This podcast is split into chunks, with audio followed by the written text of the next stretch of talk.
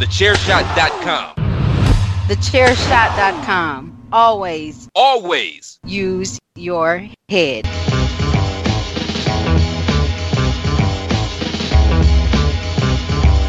You are now listening to Chairshot Radio. Always use your head.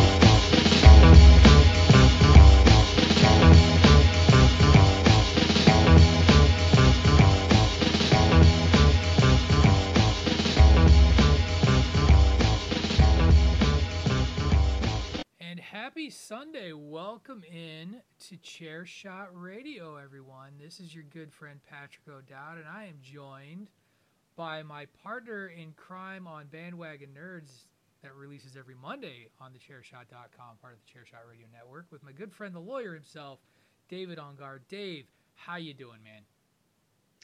Doing well, Patrick. Happy New Year to you on the East Coast, and Happy New Year to everybody listening out there. And uh, 2021 can't get any worse, right? You mentioned uh, Happy New Year. Did you have a good New Year, man? Did you ha- did you did you do anything? I know we talk about it, but Yeah, we watched uh, we watched Soul. That's Yeah, what uh, that's good. what we did for New Year's, which was which was really good. I mean, it's good. It's I, I don't think I like it as much as you guys did, but uh, I- liked it plenty. It was it's it's different. That's for sure. A good movie. And I know my wife was watching Tenet last night. I had something else going on, namely sleep, because you know, we were talking off off air about the week that was, and uh, yeah, it was real busy work week for me. So I was just like, I got to get some rest. Um, but yeah, that's um, it's you know low key. You know what are you gonna Yeah. do? Pandemic's still raging. So, there you go. Uh, the little O'Dowd and I, he watched the ball drop for the first time, so that was that was kind of fun and surreal at the same time to kind of see Times Square with its little corrals of people. And I will never lose the memory of J Lo on top of a dress pedestal wearing what appeared to be a hockey mask over her face for her opening tune. And I'm going to use that as a segue as to what we're going to talk about here on the Chair Shot Radio this week. I love, we had this meeting and, and we were given carte blanche basically to talk about whatever we want on this little like bits and pieces segment. And you and I were messaging back and forth, like, what do you want to talk about? What do you want to talk about? And I've joked about it on Bandwagon Nerds too. I, I'd said we're going to do walkie talk a la the coffee talk, uh, Linda Richman style from the old Saturday Night Live skit. And you were like, haha, yeah, sure. uh, and then today I was like, why don't we do something, or yesterday I was like, why don't we do something different to talk about hockey? And seems like you're on board. You're a fan. I'm a fan. Dude, hockey's like my favorite sport. I mean, it replaced football a few years ago. You know, I guess winning the Stanley Cup has that effect on you, but Right. it's actually been my favorite for a while. And uh, I know we're definitely in the minority as far as American sports fans, but yeah, I'll I'll talk hockey all the time, especially this year, which is going to be unique to say the very least. Right. You you know, and the season starts in what a couple weeks. I think we got a couple. weeks of January 13th. Thirteenth. So, you know, ten days from from um, from today, we'll be we'll be dropping the puck in this weird setup. And I actually, you know, Dave and I we're gonna we're gonna talk a little bit about what the NHL has decided to do in this pandemic environment. To say that it's interesting is probably I don't know if it's an understatement, but the lengths that they've gone to to make this happen are, are pretty significant. But they, they did a lot of other stuff too, and and I had so much so that I literally pulled out an article from CBS Sports just kind of tracking all all the information because we're not getting we're not getting our typical full season that that we're accustomed to. That's that's not happening. We're getting I think something like 56 games. And you wanted to talk a little bit about just sort of the division. So, yeah, why don't we talk about what what the NHL has in front of it and then we're going to break down one of the two conferences today, give you a little preview. We're going to preview the Eastern Conference, which has two divisions, and, and we'll have Dave's beloved Washington Capitals. I almost said Nationals, man. Uh, They're beloved too. They're beloved I too. went baseball, and then next week we'll do the Western side, and we'll cover the Central and Western divisions, and we'll cover my beloved St. Louis Blues. Between the two of us, we have two of the last three Stanley Cup champions. I can't even remember who won. Who won the cup? Tampa. Did, This year? Is it over Vegas? No, Tampa beat Dallas this Oh, last right, year. That's right. Fuck Dallas. Hate Dallas. yeah, yeah, they're a, a bit of a thorn in your side. So Every year they get in our way. So yeah, so let's get to it. Let's talk about what is going to happen here with the NHL. I mentioned it. 56 game season starts Dece- uh, December, January 13th, 2021. And, and I think the first thing that we, we should look at is the, the divisional realignment. You know, I mentioned two conferences. What sticks out to you as, you look at this at this little bit of news? Oh, by far and away, a few things. The North Division, which is also the Canadian division, is is going to be huge for our friends north of the border. I mean, you've got all the Canadian teams in one division fighting, you know, seven teams fighting for four playoff spots and you know, a Canadian team hasn't won the Stanley Cup since 1993. This certainly doesn't guarantee any of that stuff, but it does probably gets it gets one of them to the final four at least. So that's uh that's going to be big for them. Um, I that division has me very intrigued, and, and you know that was done by necessity. You know they because of the travel restrictions, you can't have teams going across the border. So I thought that's really smart. Put them all all the Canadian teams above, you know, above the border. Let them all play. Now I know there's uh, talk about the provinces aren't all on board with letting teams play in their home arenas, so you might get some mini bubbles going on. But the North Division is is the most intriguing. Um, I tell you what has me excited, Patrick, is is the way they've got it set up. So you got the four divisions, you got the top four teams. You know, it's all interdivisional play, so nobody's Right. going to play any of the teams from the other division. The top four teams make it. Then they have the seeding. Uh, the four division winners that survive all that then get seeded based on their regular season records.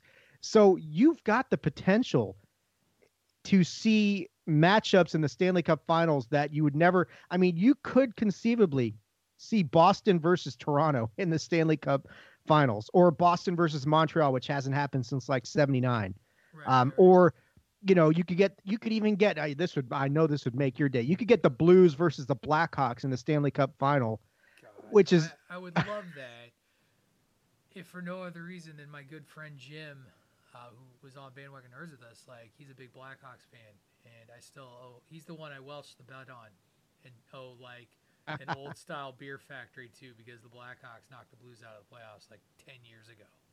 but it's it's fascinating to me because they have not done anything like this It was- and this is before your time i remember i watched started watching hockey in like 78 because i'm older than you by a lot. That would be the year I was born. yes and and like in 1980 when they added the four teams from the wha edmonton hartford quebec and winnipeg they did a setup like this where it wasn't divisional. They just seeded the teams 1 through 16 which is why you got a flyers islanders stanley cup final. So if that's a template as to what we might expect then there's a lot of really interesting things that are going to happen in this. I mean, and 56 games, all interdivisional. It's like, yeah, every game's going to actually count. Yeah, this calendar is really, yeah, it's going to make for an exciting season-. And the calendar itself is like this breakneck pace, you know, to thing to fault. The season starts on the 13th of January. The trade deadline is April 12th. The end of the regular season is May 8th. So just boom, it's it's there and then it's gone. Five months. The last possible day for playoffs, and this still is strange to me, July 15th. It- like if if every playoff round goes the distance July 15th and hockey in July let's let's it's weird. It's a little weird. Then you've got the expansion the expansion draft will start on the 21st of July with the NHL draft uh, the 23rd and the 24th and the start of free agency will be the 28th which is when most of the playoff teams really care about the off season is, is free agency the draft is the draft is what it is uh, but free agency, it's all all about who you lose because of cap restrictions. You know what I mean? Yeah. And then you got the uh, Kraken about to get released on everybody next Release year and. And release the Kraken. that's that might be a pod. That might be a I don't know if that's a it's a chair shot radio topic for another day, but the expansion draft rules and the way that the NHL allows for a, an expansion team to hot shot its way into playoff contender because of what you have to give up is nuts. Like, I'm sorry. I'm happy for the city of Las Vegas that, that they got a cup. But they got a cup before my team got a cup. They didn't get a cup. Oh, they didn't get a cup. They made the finals. You're right. They made the finals. We we denied them, Patrick. Thank you for denying them a cup because it wasn't right that they made it to the finals in the first place. And uh, It- wasn't, but I mean, there were so many good teams from the West who just couldn't take him out. And right, and I, I- I mean, honestly, I gave the Caps like no chance against them, and uh, Right. was so pleasantly surprised at the way that, you know, at the way that series went. Right, right. And, and I guess that's the other thing. You talked about the feeling of winning a cup or your team winning a cup. I got to feel that the very next year. And I, I think I've shared this on multiple radio outlets, actually, multiple podcasts, but I'll, I'm going to share it again here. It's the only time I've been moved to tears over a baseball or over a, a sports team of mine winning a title. Now, I think the only way that I could ever get that emotional over a sports team again would be if my beloved University of Illinois fighting Illini basketball team because I'm not so foolish as to believe that they will ever be a football contender. But if their basketball program ever won the NCAA tournament in my lifetime, I just that that would be like it was everything. And the movement that that team had when Jordan Binnington took over at goal, and the run they went on to win that cup.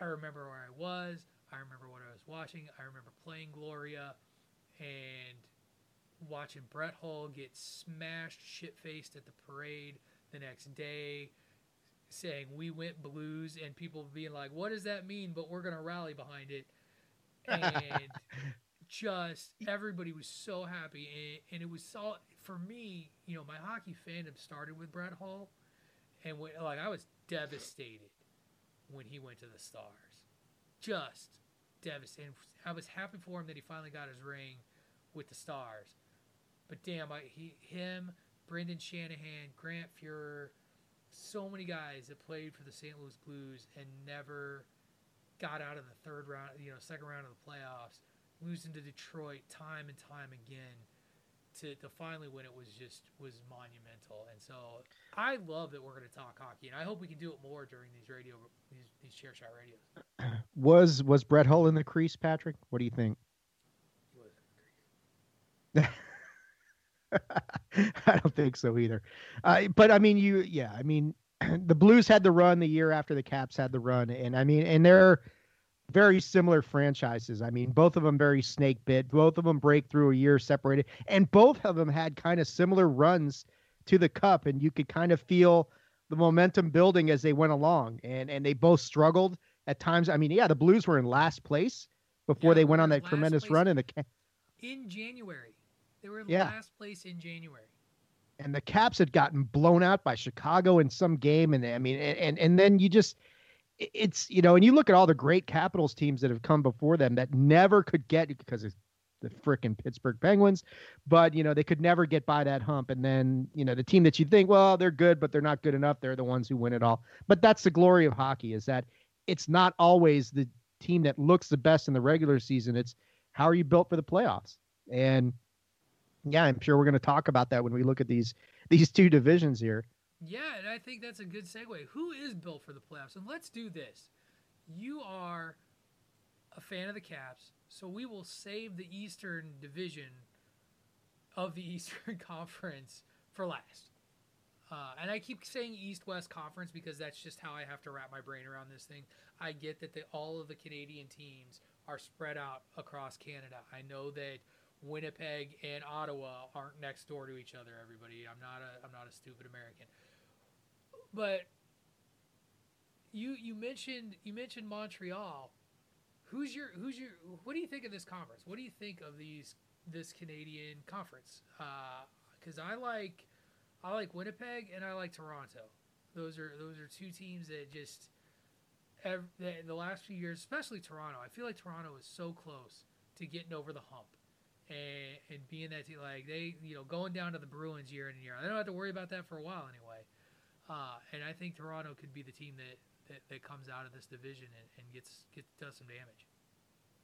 Toronto's problem is they are just, I mean, they're quintessential underachievers, and they find new ways to so lose. Talented, they shouldn't do that way. They they shouldn't. Uh, the teams I've got my eye on are um, Edmonton and Vancouver, and I think you know Edmonton's got. You came to slay this Peloton. Get I am having a day. Good lord. Well, Patrick's shopping for a Peloton, folks, but uh, No, but CBS Sports certainly wants me to. Uh, they do, they do. But I, I look at the run Vancouver went on a year ago. Now they got Braden Holtby as, as goalie. I'm sure he's got something to prove to the, a lot of people. He is a Stanley Cup winning goalie. Uh, Edmonton's got so much youth and so much talent. I got Connor McDavid, and and and just they're somebody who I look to say, okay, they need to break through in a big way. Those are the teams that I kind of look at. Winnipeg's going to be really good. Uh, Toronto will be really good. Calgary, maybe, maybe not. Ottawa's probably still a couple years away. Yeah, I'm not sold Montreal- on at all. I, I think they're I think they're a couple years away too. Still, like they just I don't quite see them there. Who's that? Ottawa, Uh, Calgary.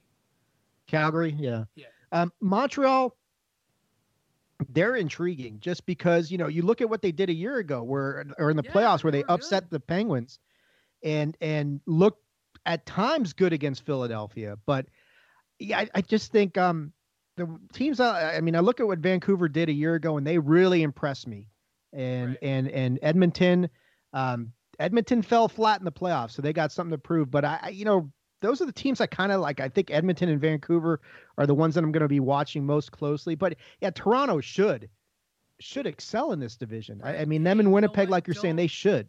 Don't count out Joe Thornton. That's all I'm gonna say. You don't count out Joe Thornton with the. Where did he, where did he end up? He went to Toronto. Toronto. Yeah, he's Okay. in Toronto. So, just, I love him. He's a grinder. Love those type of players. So, all right. So who you got? You said I don't know who you got. I'm going with Toronto. I think Toronto is the team to beat with uh, amongst the Canadians of, of our friends up north. I'm actually going to go with Vancouver. I'm going to go with the Canucks. All right, it's bold choice, Cotton. Let's see how it plays out for him. All right, so that's the west, or that's the north. What about the east? Are you going to be a homer, Dave? What happened to Washington this offseason? Let's just start with that. Like, let's let's Well- your team first, my friend. Jeez.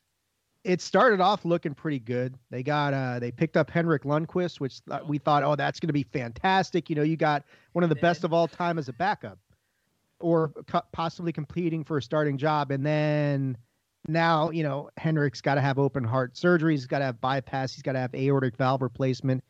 Um, you know, obviously he's been a thorn in my side for many years, but I certainly wish him the best. Uh, so with the Caps, it's like and then they got Zdeno Chara this week, which okay, at seven hundred ninety-five thousand, that's probably a steal for him. That is a but my- bit of a my-. My concern with the Caps is I just they're just they're kind of old, you know, Mm, and you know you bring in a forty-three-year-old defenseman. Alex is still dominant, but he's not Alex of old. Um, Right. You know, they've got they've got some young guys. I mean, it- you know, the big question is going to be goaltender now, whether Samsonov or Samsonov, however they pronounce it, um, is going to be the leader and can and can carry the load. And it doesn't look like they're going to pick up anybody as a backup like Corey Crawford. I, I heard rumors about him. I heard Jimmy Howard. Jimmy Howard had a terrible year last year. So I think they might just go with who they've got, which is Confidence or something like that. Huh? confidence is low. Is that what you're saying? Yeah, yeah. So I, you know, the Caps, to me, they're not going to win the the uh, division. I could see them being top four and making it to the playoffs just because they've got too much talent and too much experience. And Peter Laviolette will get a lot out of them. And I love the coaching change because Reirden just didn't do it for me. But you and and honestly, Pittsburgh's in the same kind of situation. An older, an aging team Right. still has talent, still has playmakers, but they, they, they what they lost Matt Murray. I think he went to Ottawa or something like that. So I'm not sure who the Penguins goaltender is now. Um, I look at teams like the Rangers who came on at the end of the year. The Islanders are really good. Philadelphia is really good. Uh, Boston will probably take a step back. Buffalo is this the year they can take a step forward? They're kind of like Edmonton East, where it's like, well, you look at all the people that they've got, they should step forward. New Jersey, and they're probably still a couple years away. So, you know, if I'm if you're asking me to pick one team to come out of this thing, man, I'd probably go with the Islanders right now. Yeah, the Islanders. I the Islanders were playing a phenomenal hockey at the end of the season, into their playoff run, and I yeah they're the ones that I thought would be would be very would be would be the team or I think they're going to be the team to beat out of this little division. You talked about Boston. You know, they didn't just lose to Zdeno Chara, they also lost Torey Krug to a certain team in St. Louis. And you know, they still got Brad Marchand. They still got um oh god, I can't remember their goaltender's name. He's Oh, losing Is it Rask? Tuukka Rask? Tuukka Rask. Tuukka Rask is still really good. They're gonna be, but I think they're a middling team now, right now. And, and you know, unless somebody like Jake DeBrusk really earns the two years, seven point three five million dollars he's getting, you know, he's he's only twenty four. He's gonna have to become a bigger bigger part of that team, and, and that's. I, I'm not gonna lie, you hate to see it. Okay, I'm lying. I don't hate to see it. I love to see it. The Boston Bruins. y- You want to talk about insufferable fan bases, my friend. The Boston Bruins, the Boston fan base is always what I would call the, the quintessential insufferable fan base and just always loving their own noise. The Rangers are the is you mentioned the Rangers as well.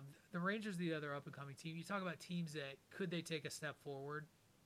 The New York Rangers could be one that could take a step forward. And, and And- Philadelphia took a big step forward last year, and Right. and that they could take an even bigger step forward because there's a lot of talent on that team. Yeah, they Uh, I don't want to. I don't want to see them. Right. Yeah, they're because they beat the shit out of us. They're the, they're that's they're dangerous, Yes, very. You just don't like dangerous stuff. And you just don't like dangerous squads. Uh oh. Uh, yeah, sorry about that. That was. I think my, you uh, muted yourself, buddy. I did mute myself. Uh, Clicking, clicking, clicking, trying to stay on top of everything. Um, yeah, you just don't. You don't want to play a team that I honestly just plays like they got nothing to lose every time. Like every time they step on the ice, you just know that you better buckle up because they're coming for you. Am I still muted? Was I? Could you? Now you're not. Now you're Ah, not. Man, I had this whole thing talking about how the Philadelphia Flyers are just a team you don't want to face when they get on the ice. They're a dangerous, dangerous squad. They bring it every week. They're, you always are going to get their best punch. Always going to get their best punch, and you just danger Will Robinson.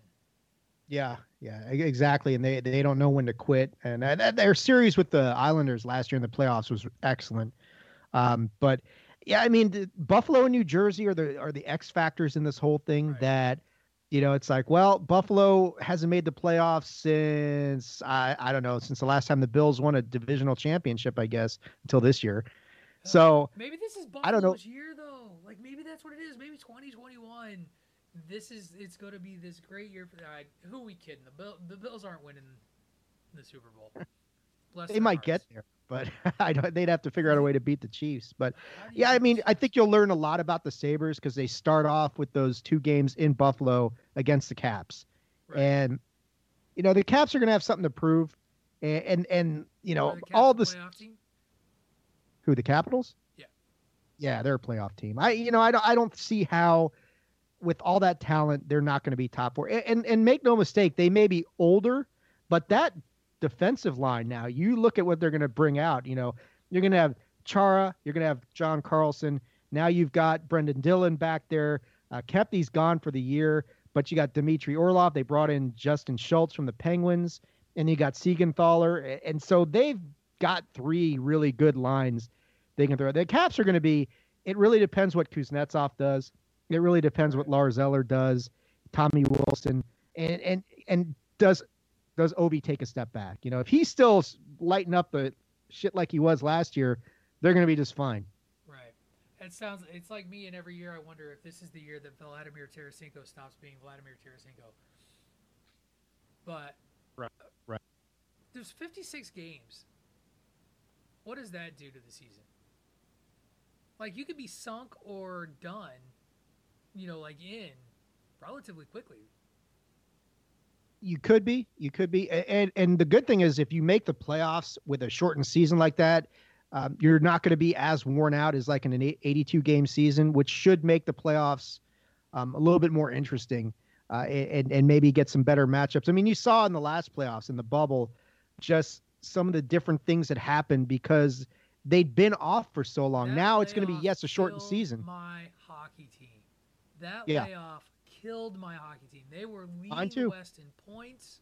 They were playing extraordinarily well, and they never got out of a. They came out in that brief like round robin for seeding in a funk, and they never got out of it. Never got out of it. Looked lethargic. Like that was the thing. Like as I watched them, they just looked lethargic. We can talk about that more next week.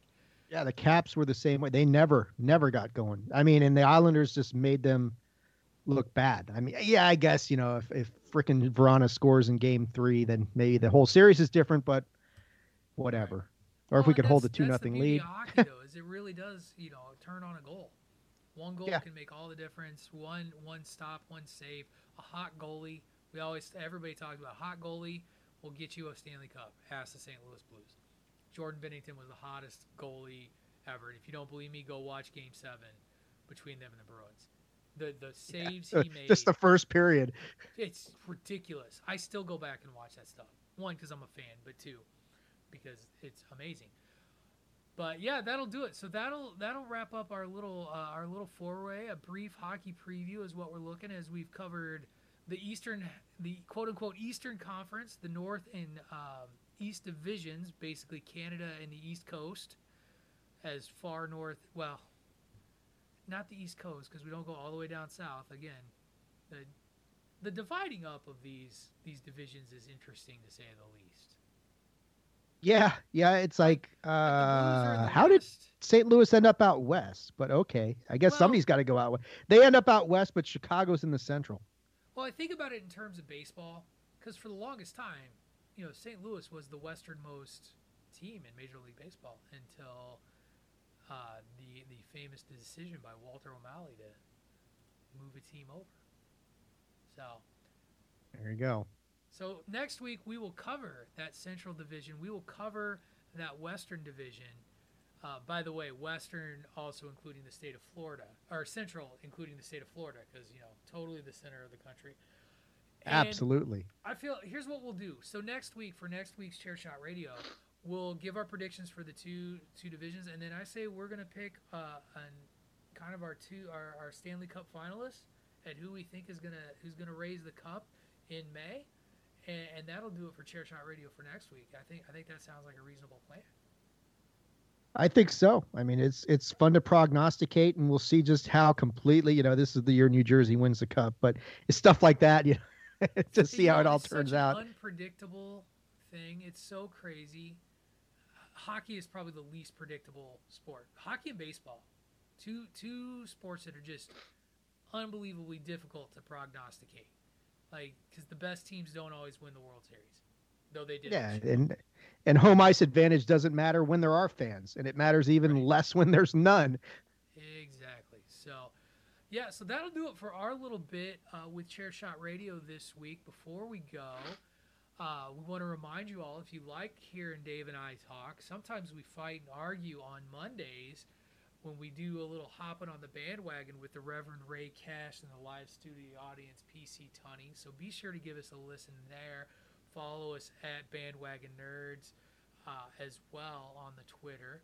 Uh, we're going to do a quick little commercial break, and then we're going to hand things over to our good friend Rob Bonnette for the second half of this little uh, edition of Chair Shot Radio. I hope everybody enjoys their Sunday and that we have kicked your day off right. Anything to say to the good folks before we go, Dave?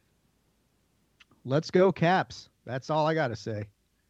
All right, and with that, we're going to do a quick commercial break. When we come back, Rob will be taking over the Chair Shot Radio. You are listening to Chair Shot Radio, a part of the Chair Shot Radio Network on thechairshot.com. Promotional consideration paid for by the following. Hey folks, PC Tony here. Thanks to our new partnership with Angry Lemonade, you can save 10% on physical products and digital commissions using the promo code ChairShot. Head to angrylemonade.net to check out their amazing catalog of products and services. Use the promo code ChairShot to save 10%. That's angrylemonade.net. Are you looking for the newest and hottest in the world of pro wrestling? Then check out the amazing action on Powerslam.tv, the biggest indie pro wrestling channel in the world. Get over 6,000 hours of the best events from over 150 of your favorite promotions from 20 different countries around the globe. Brands like Progress Wrestling, Evolve Wrestling, Combat Zone, Defy, PCW Ultra, PWX, Over the Top, Shine, and hundreds of others with fresh content added every day for only $5.99 per month. Get your free trial today at powerslam.tv. Go to powerslam.tv, promo code chairshot, get your free month. Again, that's powerslam.tv, promo code chairshot. TheChairShot.com. Always use your head.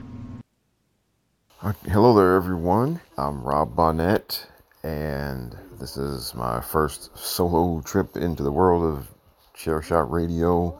If you've listened to any of the Chairshot podcasts in the past, then you have heard me a few times. I've been on a bunch of times on Outsider's Edge with Ray, Carl, and Kyle.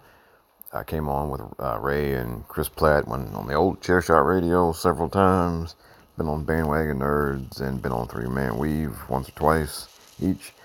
So you may not be unfamiliar with me, or at least with the sound of my voice here. But this is my first time as a solo act here on Chairshot Radio. As y'all may have heard, we have revived Chairshot Radio for 2021. We got different stuff going on each day. And on this Sunday, you have me. so, what I'm going to be doing here is, oh, three things. Okay, I'm going to talk a little bit about stuff that's going on today in the world of pro wrestling. Going to talk a little bit about some things that I watched or experienced, you know, throughout wrestling history. Been a wrestling fan for about 35 years off and on, or since 1985. So that is, yes, that is 35 years and some change. so I'll be drawing from my wealth of experience as a wrestling fan and talking about some stuff from days gone by. And then, if got any time left, if I got any just kind of random stray thoughts hanging around out there, I'll throw some of those out there for you do. Now, I do happen to have my own separate podcast, you know, separate from the whole chair shot thing. It's called the Rob the Genius podcast, and that's on Anchor, it's on Spotify, um, I think it's on Apple, and oh, if you, you know, it's on the, Google podcast thing also. Um, so you can listen to that there. I occasionally talk about wrestling stuff there. But for the most part, I talk about what's going on in the world, you know, news, politics, sports, whatever. So it is my pleasure to be here with y'all this week for what I hope is the first of a long run here on Chairshot Radio. And just to give y'all a heads up, you know, when I talk about pro wrestling, this is look, I do not do the whole complaining about booking. You know, I don't go on and on about who's being misused and who's getting buried. I don't do that. If that's what you're looking for, then you're in the wrong place. All right. I'm going to talk about the stuff I like, and if there's some stuff that maybe leaves me scratching my head a little bit, I can't figure out, then I'll, you know, I'll just ask the questions that I might have about that. but this is a pro pro wrestling account uh, show here. All right, my intent is not to make you mad about what you're watching, because there are enough people doing that already, and honestly, I think it's kind of dumb. Look, I mean, we do this stuff for fun. We do it for a diversion, right? We, we should not be getting mad about it. At least not like every week anyway. I mean, yeah, I mean you you occasionally get mad about things you watch or read or whatever, sure. But you shouldn't be getting mad every week about it. And you definitely shouldn't be getting mad, you know, because you're listening to people with an agenda. And that's not that's not what I'm here for. And I'm a fan first and a critic second. So I'm just gonna let you know that up front. So look, you are not gonna get me to argue booking about about booking decisions if one of my favorite wrestlers wins a match. Okay. When when my favorites are in the ring, I root for them to win. Okay. It is not my job to make the wins and losses fit into some bigger booking strategy or philosophy or whatever. Okay? And I recommend that's what you do. Okay? Root for your favorite wrestlers like you would root for your favorite football team or basketball team or tennis player or golfer or whatever. All right? Worry about booking second. All right? Make for a much more happier wrestling fan experience. anyway, all right, that's enough of the introductory stuff here. So what I'm going to do is uh, I'll take a little commercial here, and then we will get the ball rolling with what's going on this week. Why should you visit thechairshot.com? Thechairshot.com is your home for hard hitting reviews, news, opinion, and analysis with attitude. Why? Because you're smarter than the average fan. Thechairshot.com. Always use your head. All right, so let's kick this thing off with well, what's going on today, or at least what's been going on the past week or so. So last night was SmackDown, and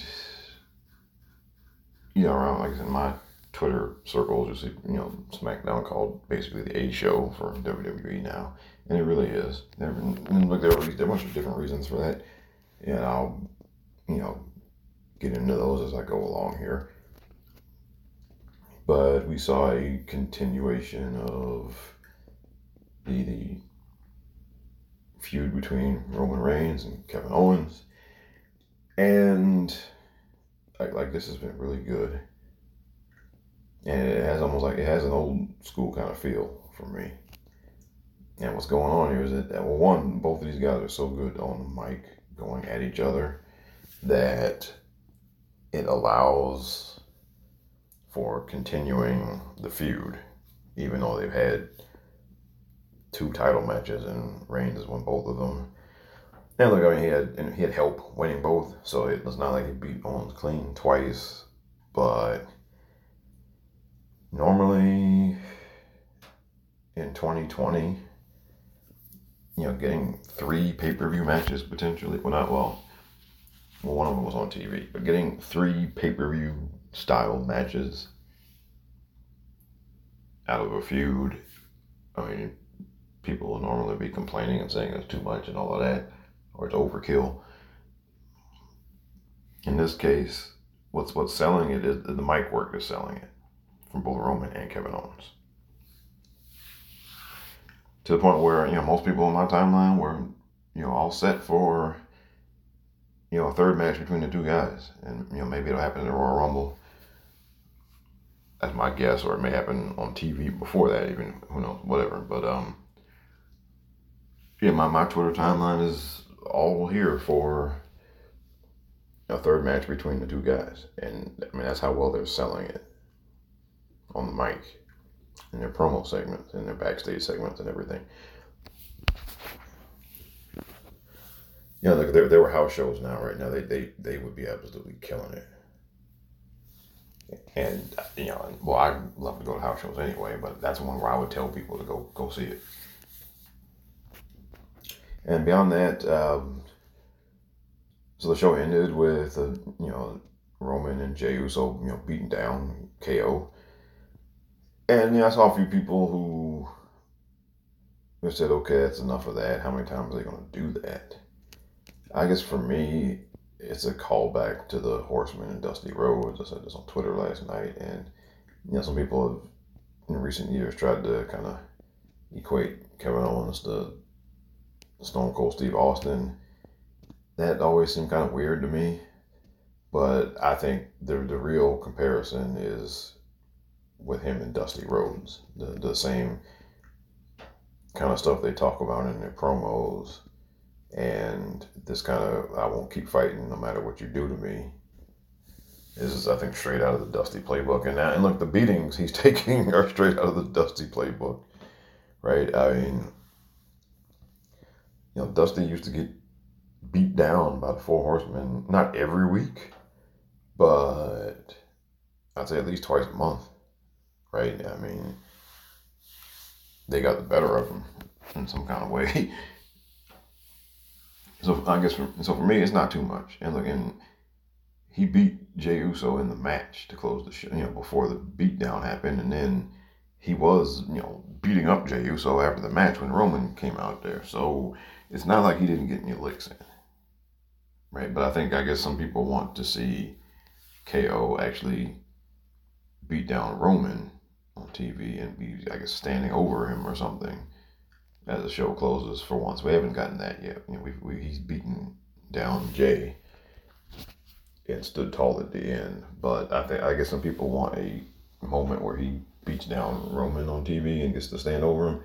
And you know maybe they'll they'll do that before the next match they have together. Um, but just you know look look I mean I grew up on again, Dusty getting his ass kicked a lot. And he wasn't winning the big matches either. okay. So we'll, we'll see how it goes. But I mean, so far, I, look, it's, it's been A plus for me so far. And that is especially rare for like a December kind of program. And uh, the other stuff they did. All right, so Sami Zayn and Big E are not finished. Well, E had to defend the title against Baron Corbin, and Sami did a run in that led to a tag team match because Apollo came out and you know helped E.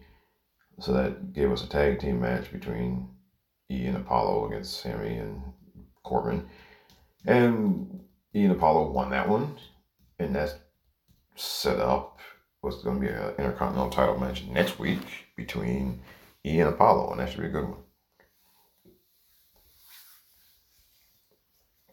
On the women's side, we had a tag team match. Uh, Bianca and Sasha against Bayley and Carmella. Decent enough match. Carmella pinned Sasha. So I think that's going to, you know, culminate. That's going to keep that going. And we'll, you know, and we'll probably get another pay per view match between Carmella and Sasha or a Rumble maybe. And I saw some people were kind of you know grumbling about that. But look, the match they had at TLC was very good. So I'm fine with having another one. And also, I mean, you gotta look at it like this. All right, it at least appears that all roads are leading to Sasha versus Bianca at WrestleMania. So that means they can't do that before then. I mean, they're not going to have her defending against Bayley again. I mean, they, you know, they just finished like a year long angle and then it ended in a feud. So they're not going to, they can't go back to that already. So unless, you know, you got some other name. I mean, right now, I mean, if not Carmella, then who? Natalya? I mean, if you're all grumbling about Carmella, you're going to be like double grumbling about you know Natalya. No, even though you know the resulting match will probably be a very good one. And then I mean, who else is right now is at a point of you know being you know pay per view title defense worthy. I mean, Liv and Ruby are teaming together, and right now neither one of them is on is at an individual level is there right now. And, you know, not Tamina, and, you know, not Billie Kay either. So, I mean, it, it's either do one more match with Carmella, or you know, she just doesn't defend it at all, which I mean, she doesn't have to defend it there. But you know, because like the first year they had the Women's Royal Rumble in 2018, the titles were not defended on that card. So I mean, you don't have to do that. But if they're gonna have a SmackDown Women's Title match on the card, then uh, I, that's really the way to go. And now I think uh, you know Bayley and Bianca are gonna they're not done yet, you know. So I'm sure they're. Uh, I'm guessing maybe they'll they'll get their kind of final blow off during the Rumble match, maybe. Yeah, I mean there'll probably be another match on TV before then. I, I would expect Bianca to win that one.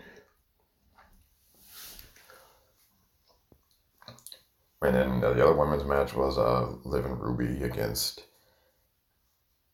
Natalya and Tamina, and that's been set up basically a few weeks ago. Billie Kay looking for a tag team partner against them.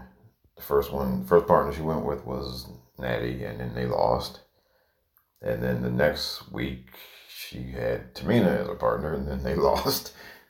So now this week she's trying to be a manager for Natty and Tamina and of course it did not work. But this time, she after the match was over, she left, or she walked out. She walked behind Liv and Ruby as if she was on their side now.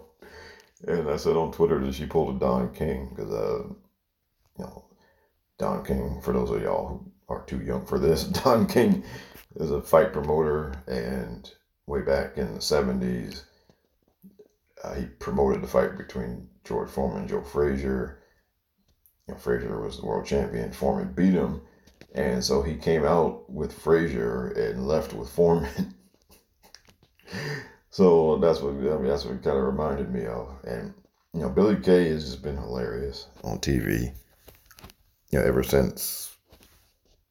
Well, she's always been really funny, but like she's been really shining on her own and I know a lot of people are still upset that they broke up her and Peyton. Uh, I think the difference is that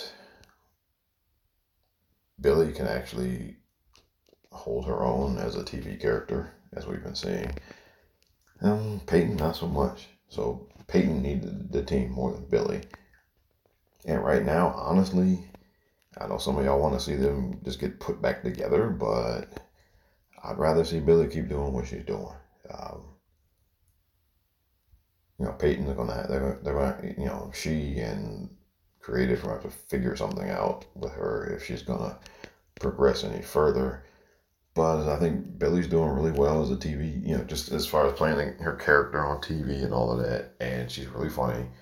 And like, I don't think she's ever to be like women's champion or anything, but there's no reason she can't just do cool, funny stuff every week in perpetuity, right? I mean,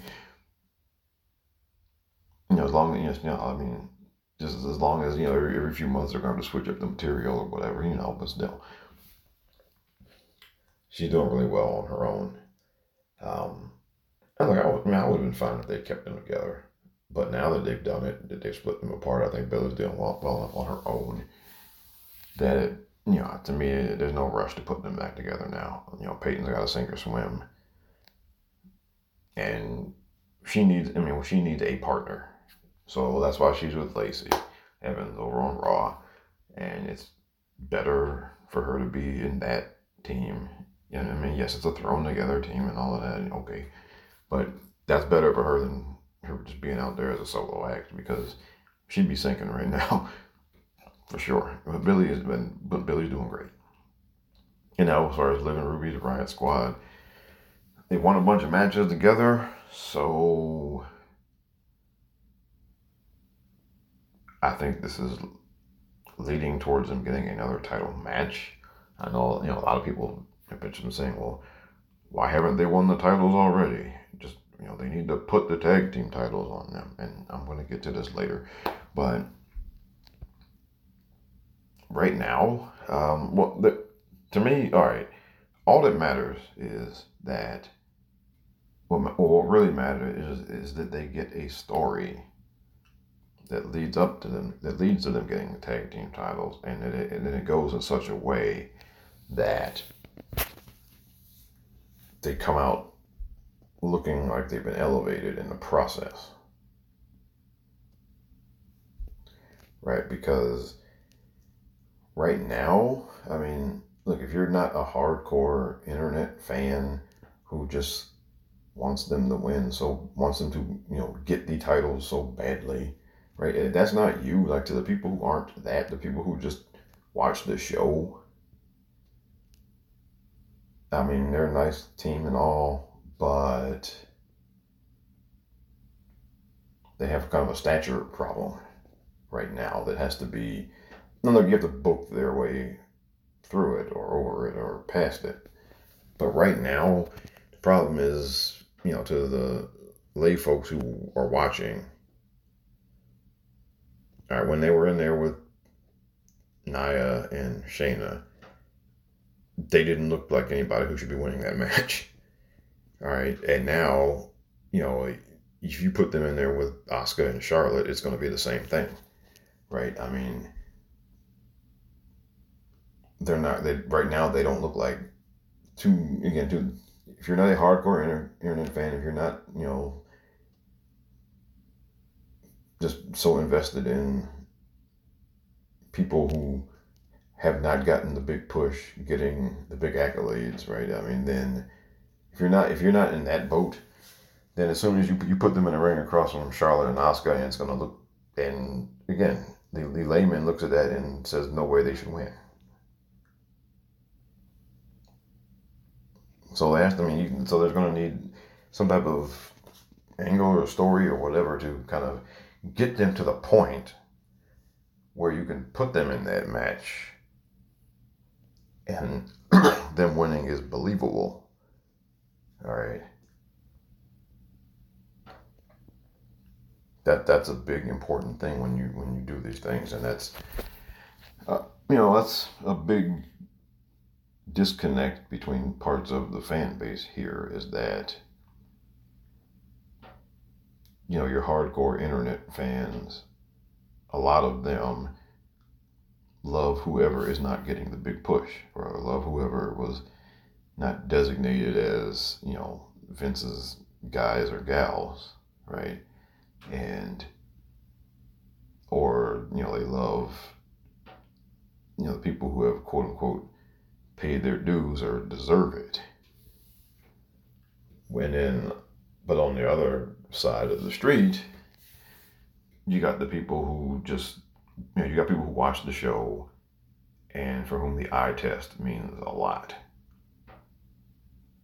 Right? Because they're not digging into people's personal backgrounds and their career journeys and all and they're not reading dirt sheets to see who Vince allegedly likes or doesn't like. Okay? The people who just watch the show and for whom the eye test makes a huge difference.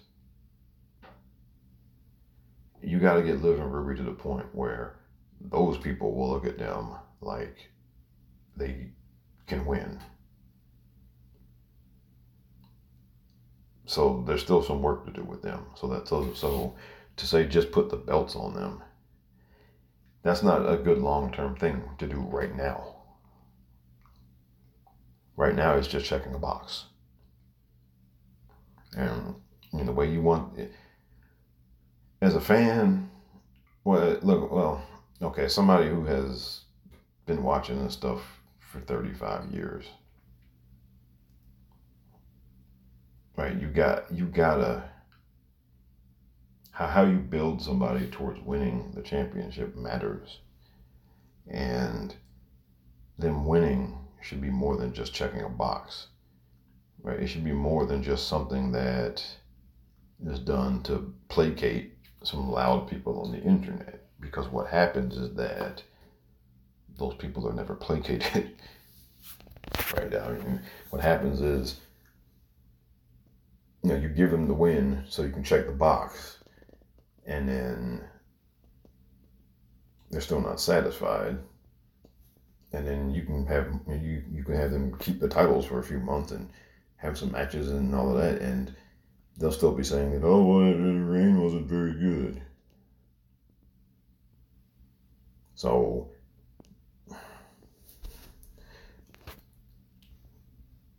you got to do more than just check a box with them winning, right? There needs now you need something that will ultimately make them look like they can stand across the ring from Charlotte and Asuka or Shayna and Nia or Sasha and Bianca.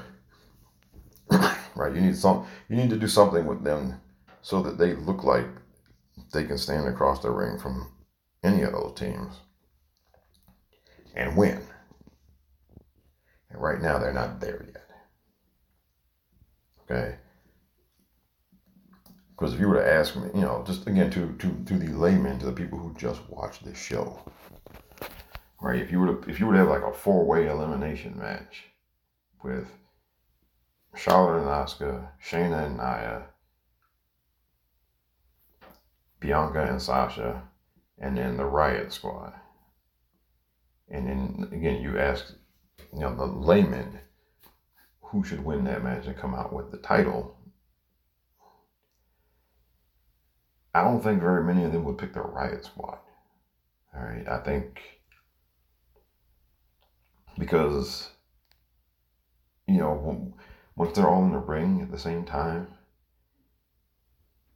you know they don't look like the team who should win out of those four. So you got to get them to a point where the wider audience takes them seriously and takes them serious enough for them to beat one of those teams. Because otherwise, you know, if Charlotte and Asuka lose to somebody else and then the Riot Squad beats whoever that somebody else is, the stature problem still hasn't been fixed. And, you know, you end up in a place where, like they were with the Iconics, where they had the titles for several months, but you know, they still didn't do anywhere near as much on TV with them as they should have.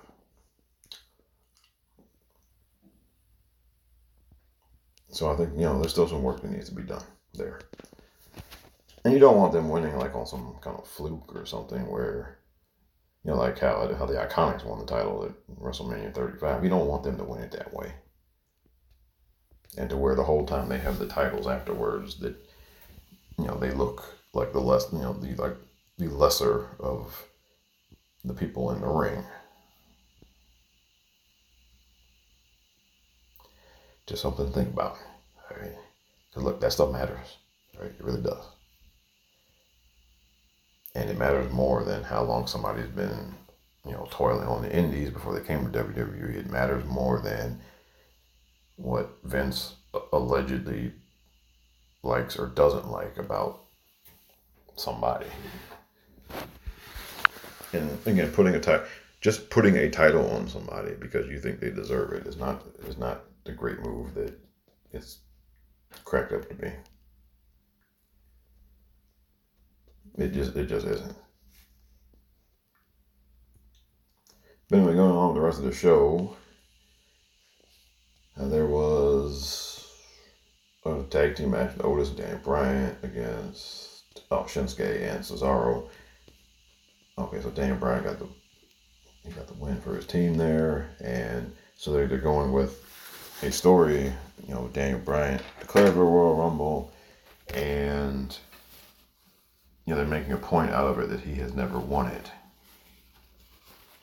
So this is going one of two ways. Either he's going to win, or he's whoever throws him out is going to get like maximum heat for it. So if it ends up being the latter, what I hope y'all do is do not get mad at the booker. All right. They're not going to do all this just for him to get thrown out like 18th and nothing come of it. All right. So I mean, either he's going to win or him getting thrown out is going to be a kind of catalyst for something. And then you know, then on out of that, also the, the you know the Gable and Otis pairing is still is still going quite well, I think.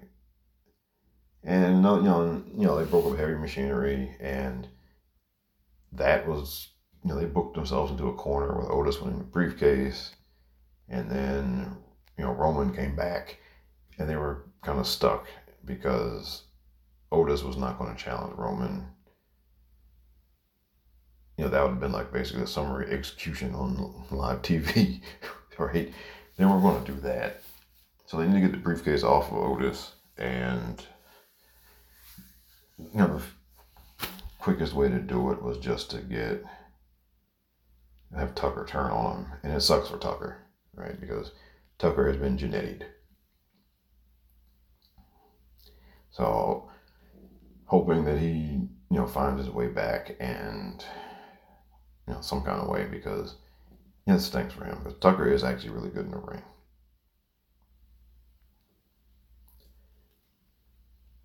So there's that, and I think that's pretty much everything went down on SmackDown. And like SmackDown is the easiest of all the I think of all the WWE shows. SmackDown is the easiest one to watch, and I think also a lot of that is because they're on network TV, and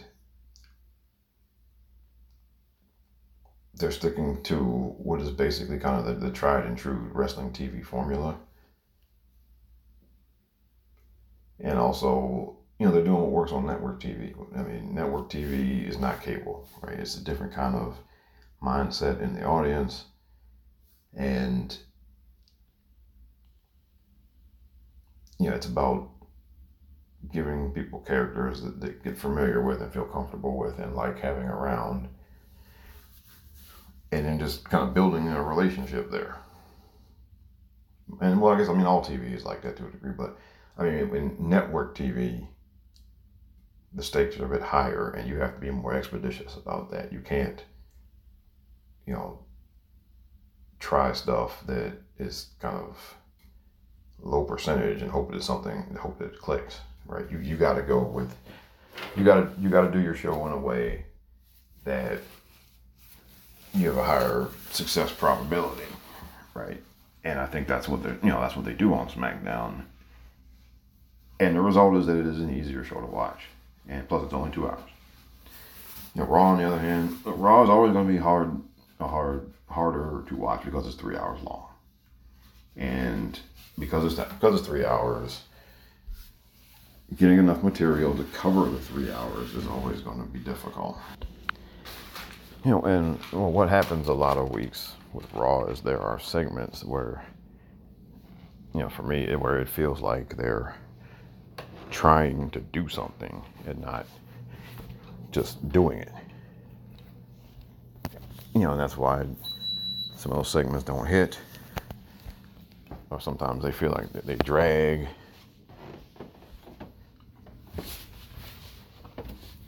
And, you know, you put that across three hours, and yeah, it, it can it can it can feel kind of difficult to get through some a lot of stretches. Now that being said, I think you know uh, this past week,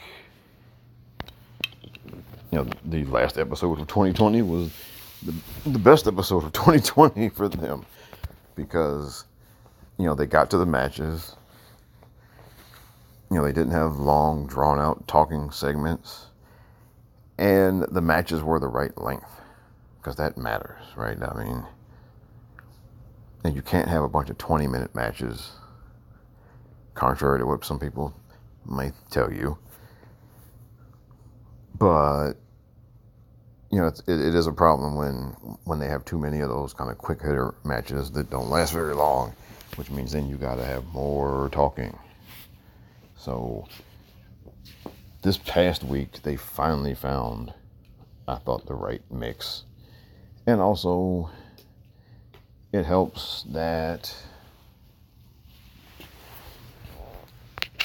Well, it helps that Charlotte is back for real because that kind of ups the overall level of at least one of your matches.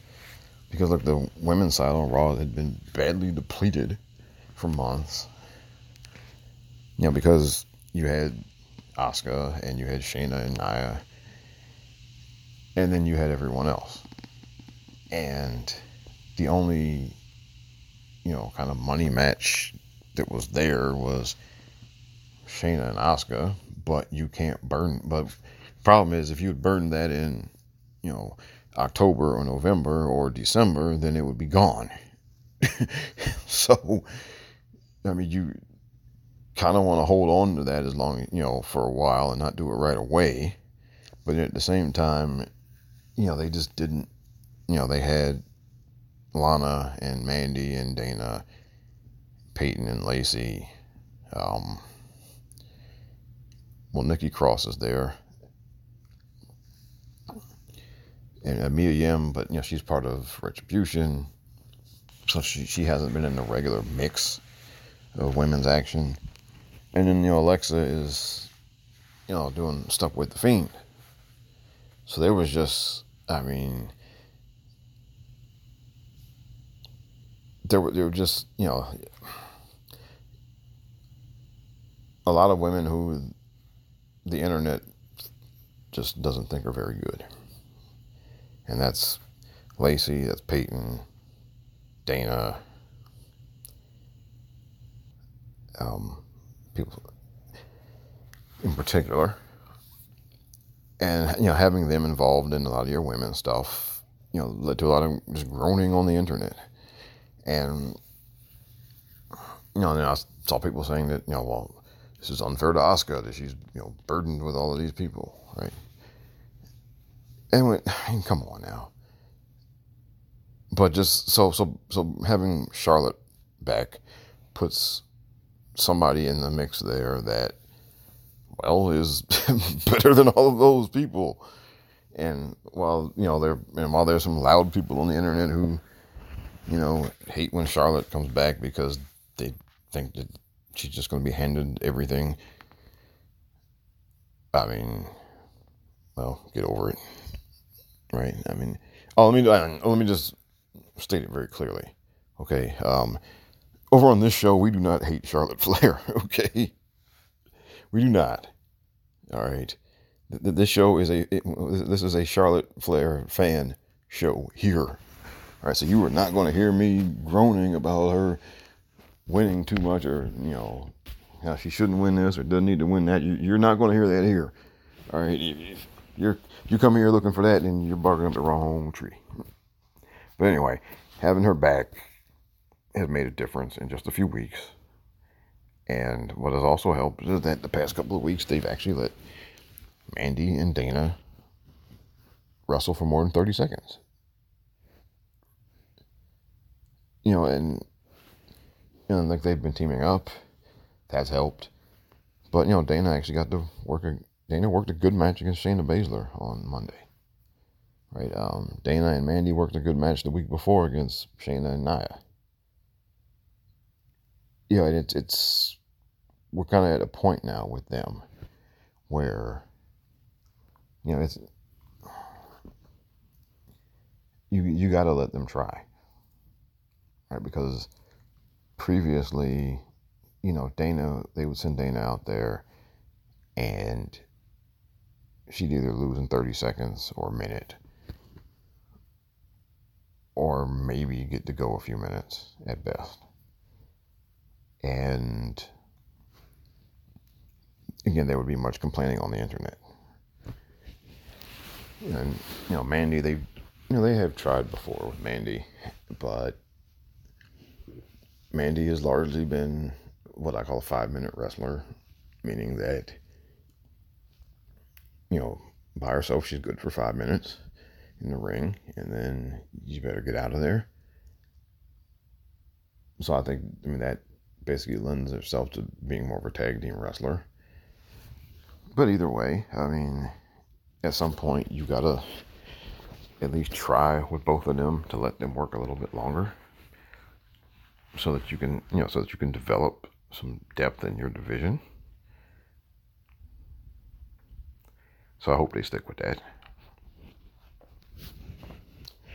But, you know, but but that's one of the things that helped that, that Dana actually got to work a real match with Shayna Baszler, not you know 30 second glorified squash, because that that ate up some time.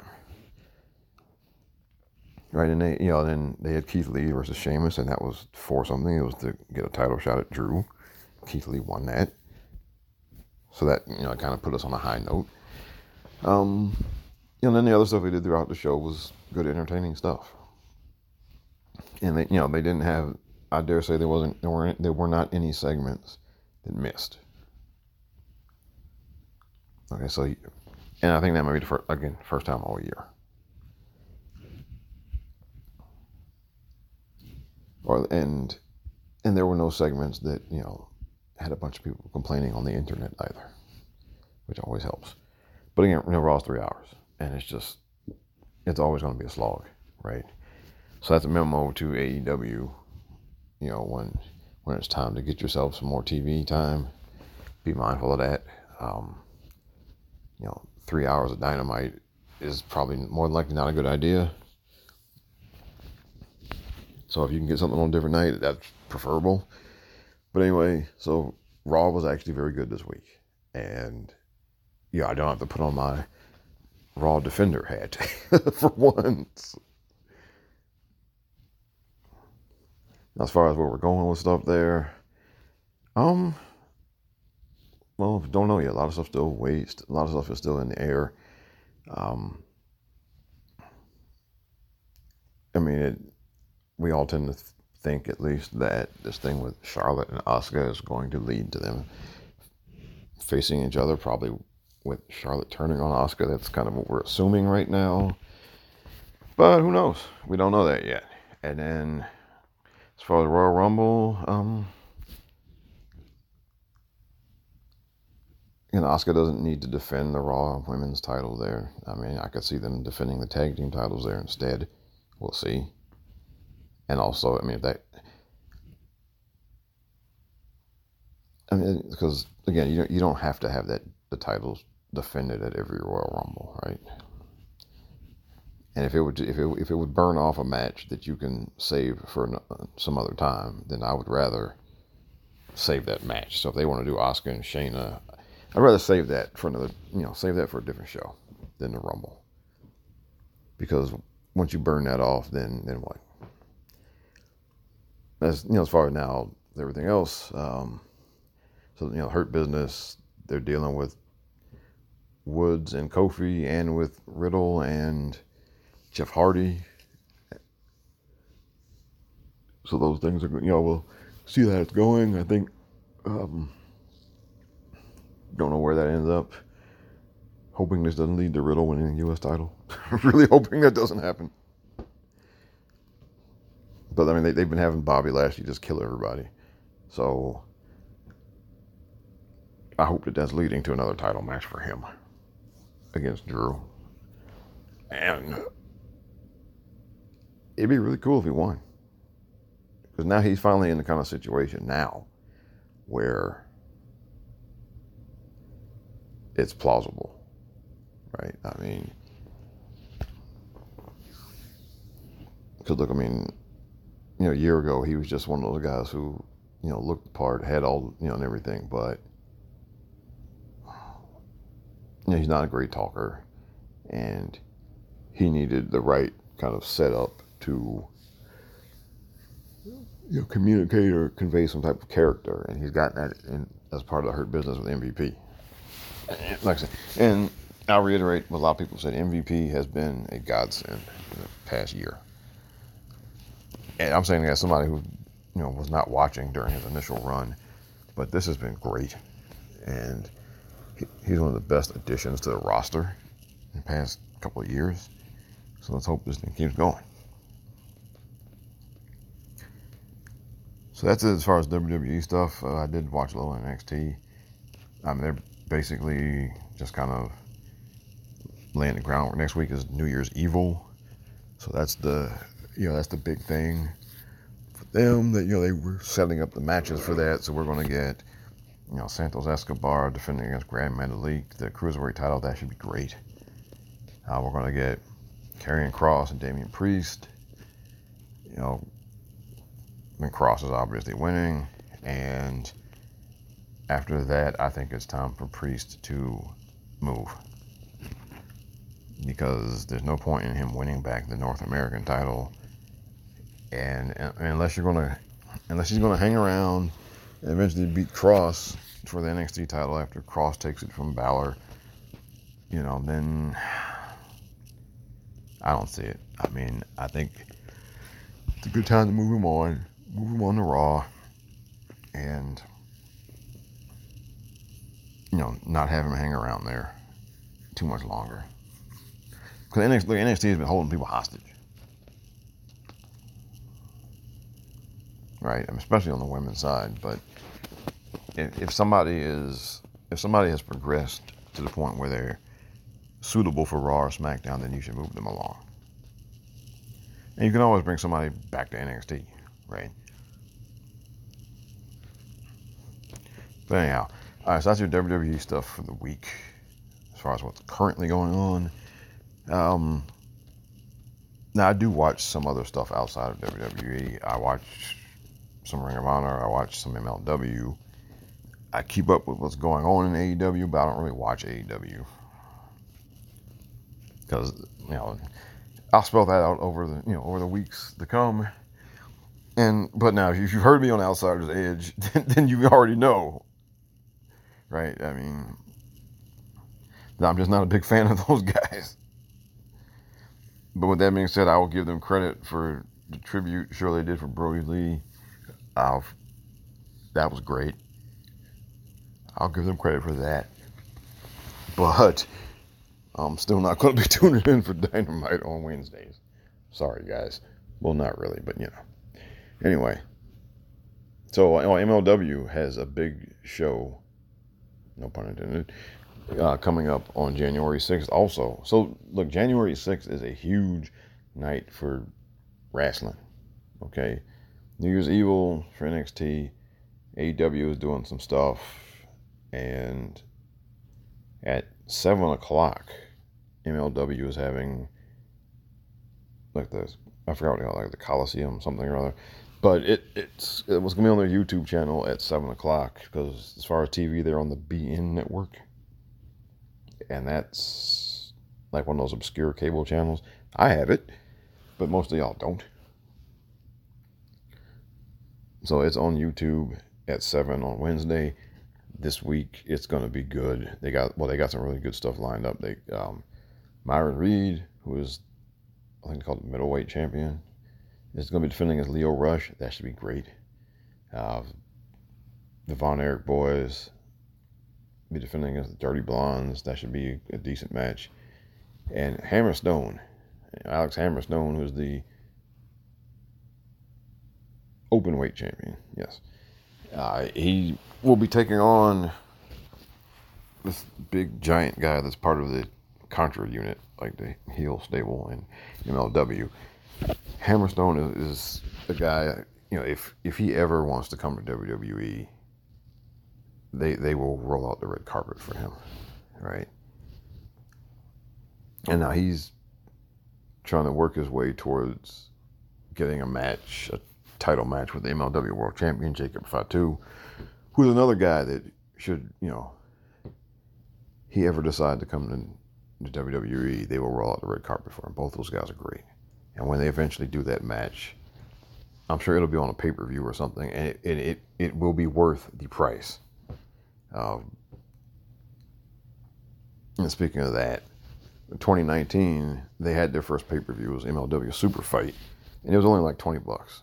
And it was it was a great show and particularly great for that price. Like if you're going to do pay per view in 2021. Price point is crucial. You know, no, AEW has been doing 100,000 buys, even with a $50 price tag. I don't know how much longer that's going to hold up. But MLW at 20 bucks when they do another pay per view is a steal, and I highly recommend it. And uh, Ring of Honor well, they've been kind of quiet since Final Battle. But the thing that interests me the most with them is the the pure, well, two things: the the pure division that has gotten restarted, and you know the already pure champion is Jonathan Gresham. He's, for my money, the kind of best mat wrestler, technical wrestler out here right now. Uh, then I'm glad that they finally found a lane for him because he was one of those guys, great wrestler, not much in the way of character, but you know, this whole thing with the pure division fits right in, and it has, well, it's allowed him to form a character around what he does best. And that's one of the most interesting, yeah, the division now one of the most interesting parts of the show. And then also um, Shane Taylor, you know, Shane Taylor Productions or Shane Taylor Promotions, whichever one is. I'm sorry, sorry Shane, I'll, I'll get it right for next time. But you know, that's been Shane Taylor has been there for a while. He was TV champion, and over the past year, he's put together this little group. You know, Shane Taylor Promotions, and it's just kind of like a boxing kind of motif. You know, where you have the guy at the head as the fighter, and then you have his guys around him. So they, I mean, they've set that up over the past year. It's gotten pretty good, and I'm you know looking forward to seeing what they do with him now. So, a lot of stuff going on right now, and you know, look, December that December to early January tends to be quiet on the wrestling calendar, or it tends to be well, they're still running, but they kind of cool things down to, to you know, and that's across the board. But this time, it, that hasn't been the case. So there's been a lot of good stuff going around, and that's pretty much all of them. You know, that I'm really looking at as far as what's going on right now. So I'm gonna take a break and talk some wrestling history. Oh, and by the way, um, please check out uh, our shop at Pro Wrestling Tees for the chairshot.com. Uh, we got a lot of different t shirts there. Save Tag Team Wrestling. You know, Jesus did the job.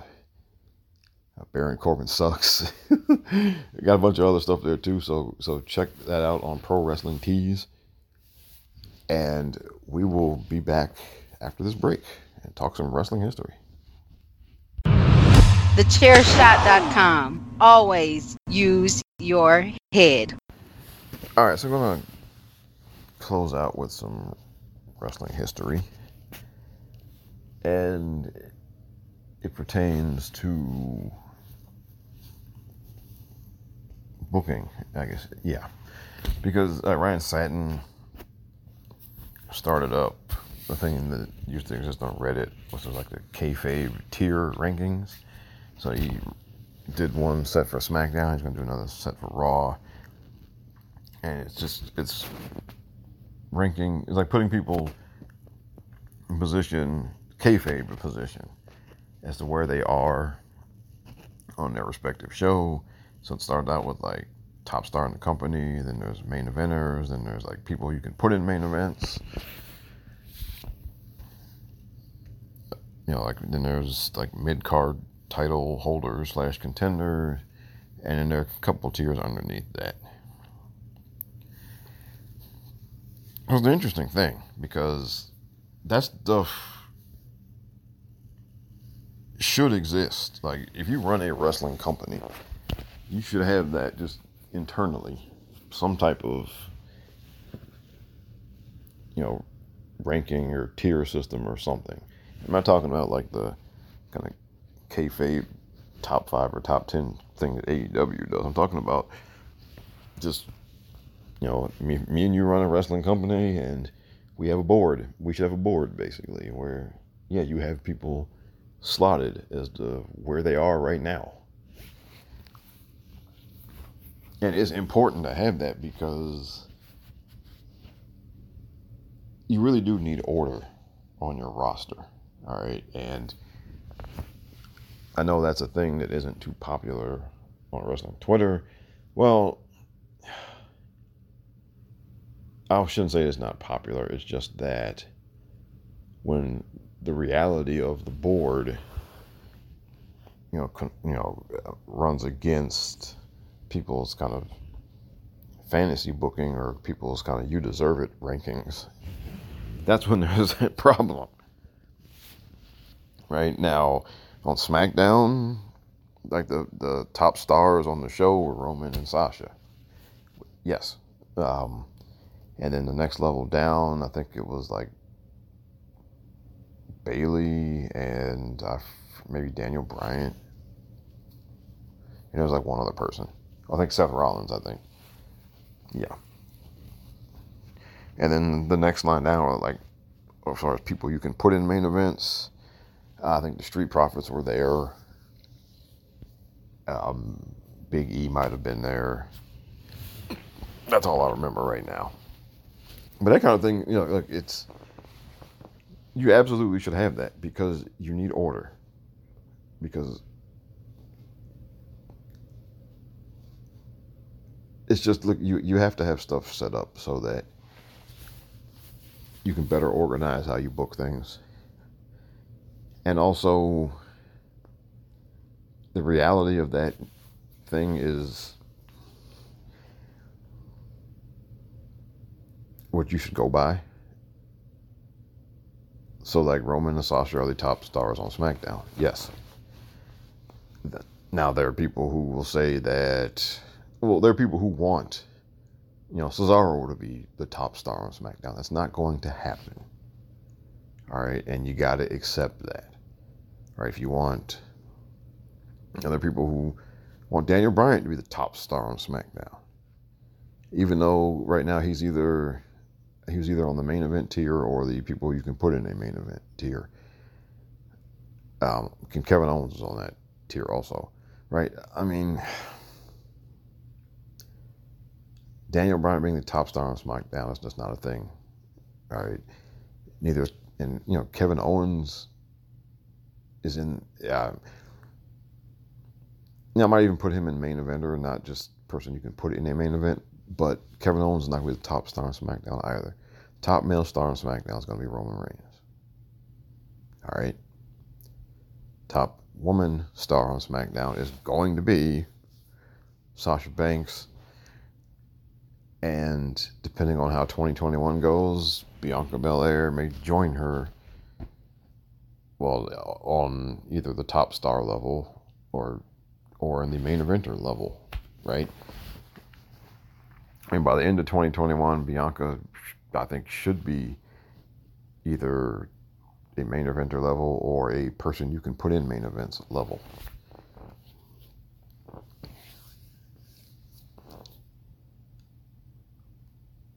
But then there are a bunch of different factors that go into that, and what does not go into that, what, what factors do not go into that. You know, how long you spent on the indies doesn't go into that. All right. Whether or not you came up the hard way doesn't factor into that. Whether or not you worked in Japan doesn't factor into that. Or whether or not you worked, you know, in CMLL or AAA does not factor into that. Okay, all of these kind of internet wrestling community credentials do not factor into that, whether or not you are a top star or a main eventer. All right you become a top star or main eventer, you know, by being somebody that can be presented to the general public in that position, and not, and at, at you know, at minimum, not tank things, and at best, you know, legit draw people. Or legit bring up the interest level in the segment or something, right?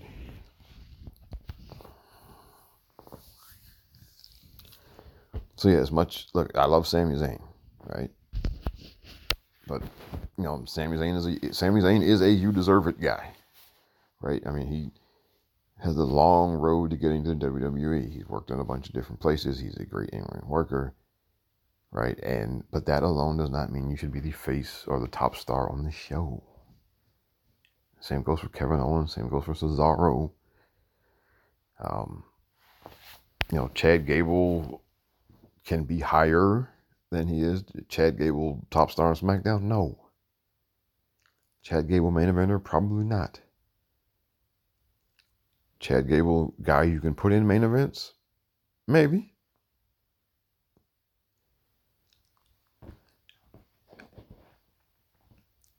But y'all got to accept that. You know, like the example I always use was Jake the Snake Roberts. Right? Jake was a great in ring worker, you know, especially like ring psychology, that kind of stuff. Jake is, was and still is a great, great on the mic. Jake was not Hulk Hogan. So, no, Jake should not have been the WWF World Champion. All right. Um, in fact, Jake never held a title there.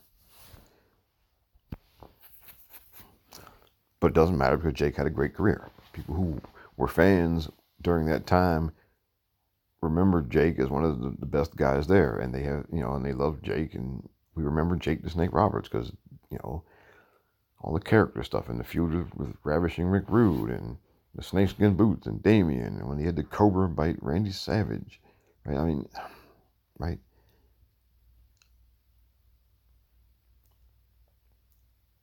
You know, six months as Intercontinental Champion would not have changed that.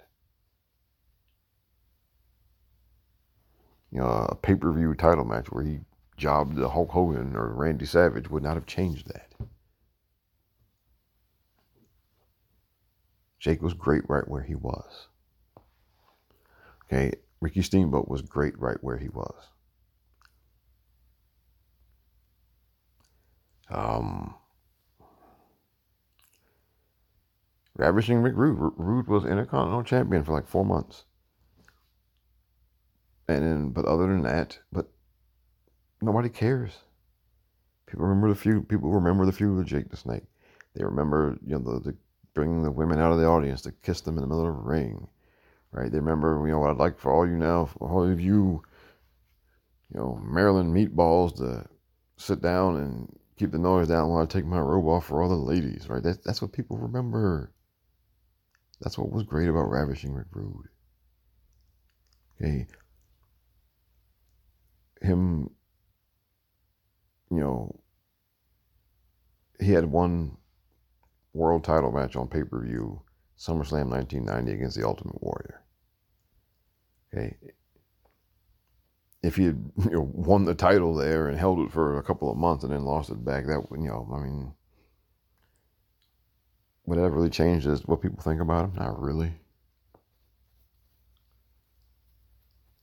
Not really.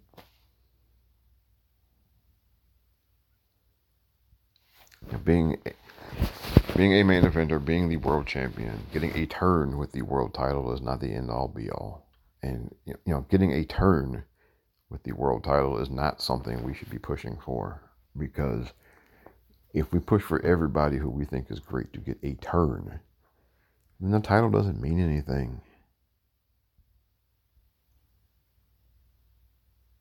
Right? I mean, Tito Santana was a great in ring worker. All right. Tito was Intercontinental Champion a couple of times. He was Tag Team Champion a couple of times. Right. Tito was never World Champion. He never should have been.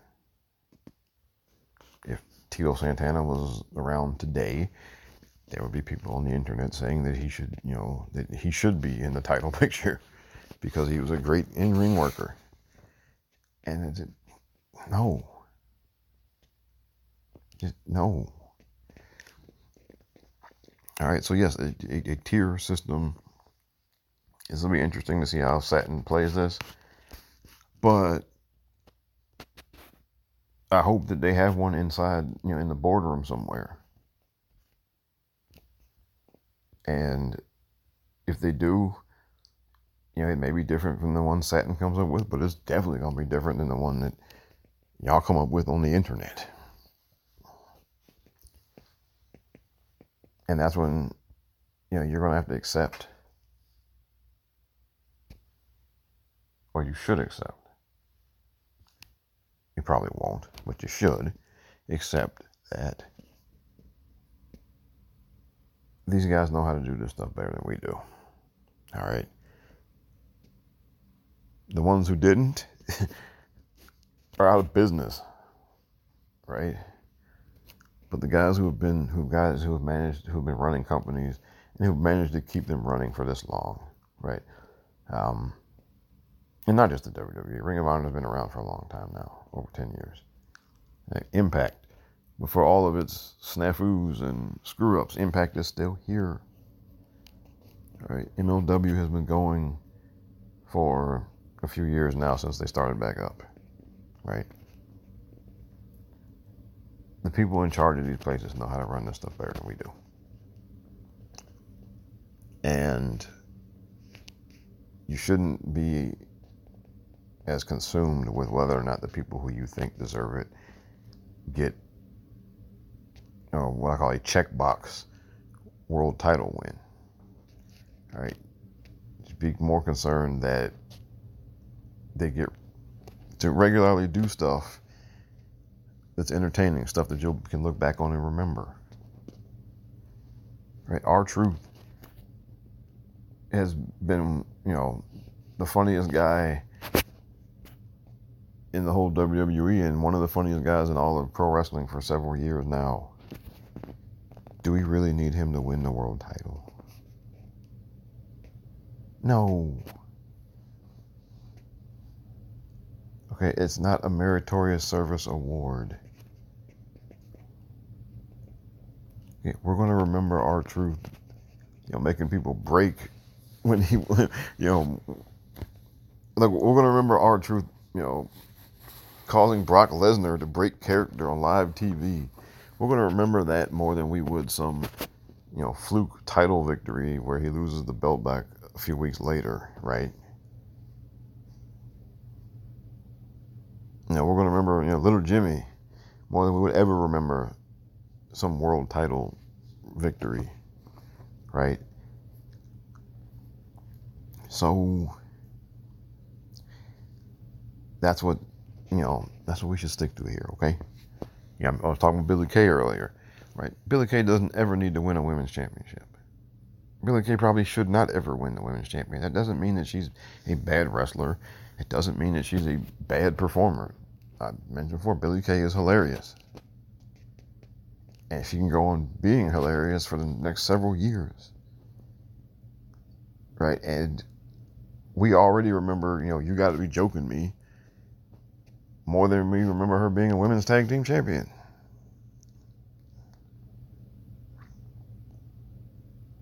Right? I mean, you know, like there, look, there's certain people who are suited for, you know, for for their career highlights being winning and holding championships, and then there are certain people who are suited for their career highlights just being doing entertaining stuff. Right? Billie Kay is one of those people. Now, look, if she, I mean, if some point she ever wins the women's title, I'm not going to complain.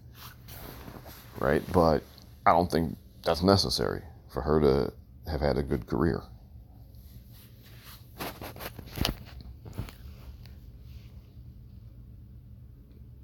So that's just something to think about, right? Just look to the past, look at how people were very mm-hmm. much mm-hmm. slotted in tiers and lanes, not just in the WWF, but also in the NWA and other places. I mean, look to that and then apply that to today and be realistic and understand. Look, if you're listening to this show, you're probably a hardcore internet wrestling community person. Just remember that there are people who don't, who are not on Twitter. There are people who do not read dirt sheets. There are people who are not in Reddit forums, you know, constantly talking about all this stuff 24 7. Okay, there are people who just tune in and watch the show, or they watch stuff on YouTube, right? And they don't go any further than that. And those people, they drive as much of what's important and who should get put in what position. They drive it as much as anyone else. Okay, it's nice that we have our quote unquote smart fan opinions, but We're only part of the puzzle. And there's some stuff that, that you think is just absolutely needs to happen yesterday that doesn't really need to happen at all.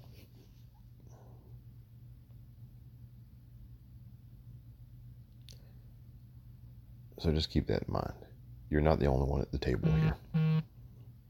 Now, Roman Reigns is the head of the table, but you're not the only one sitting at it. Neither am I. So when you're judging how things get booked, who wins what, what makes it on TV, gotta think about the people that you don't talk to, people that you never hear from, the people who you're never going to interact with. Because their votes matter too. And with that, that will be it for the show this week. Hope you guys enjoyed it. Again, please check out the, the chair shot t-shirt collection on Pro Wrestling Tees. And please check out our other podcast here. Outsiders Edge, Bandwagon Nerds, Three Man Weave, POD is WAR, The Greg DeMarco Show, hashtag Miranda Show. That's all I remember off the top of my head. Um, there are others. But then also check out Chairshot Radio. Every day we're going to have something for you guys. So until next week,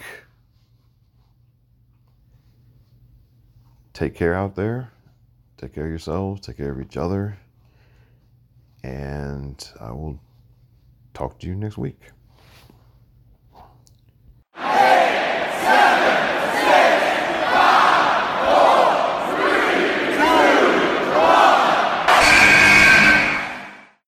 Lucha-Masks.com by Pro Wrestling Revolution, bringing you, in partnership with Masked Republic, the Lucha Brothers, as well as Japanese legend Ultimo Dragon.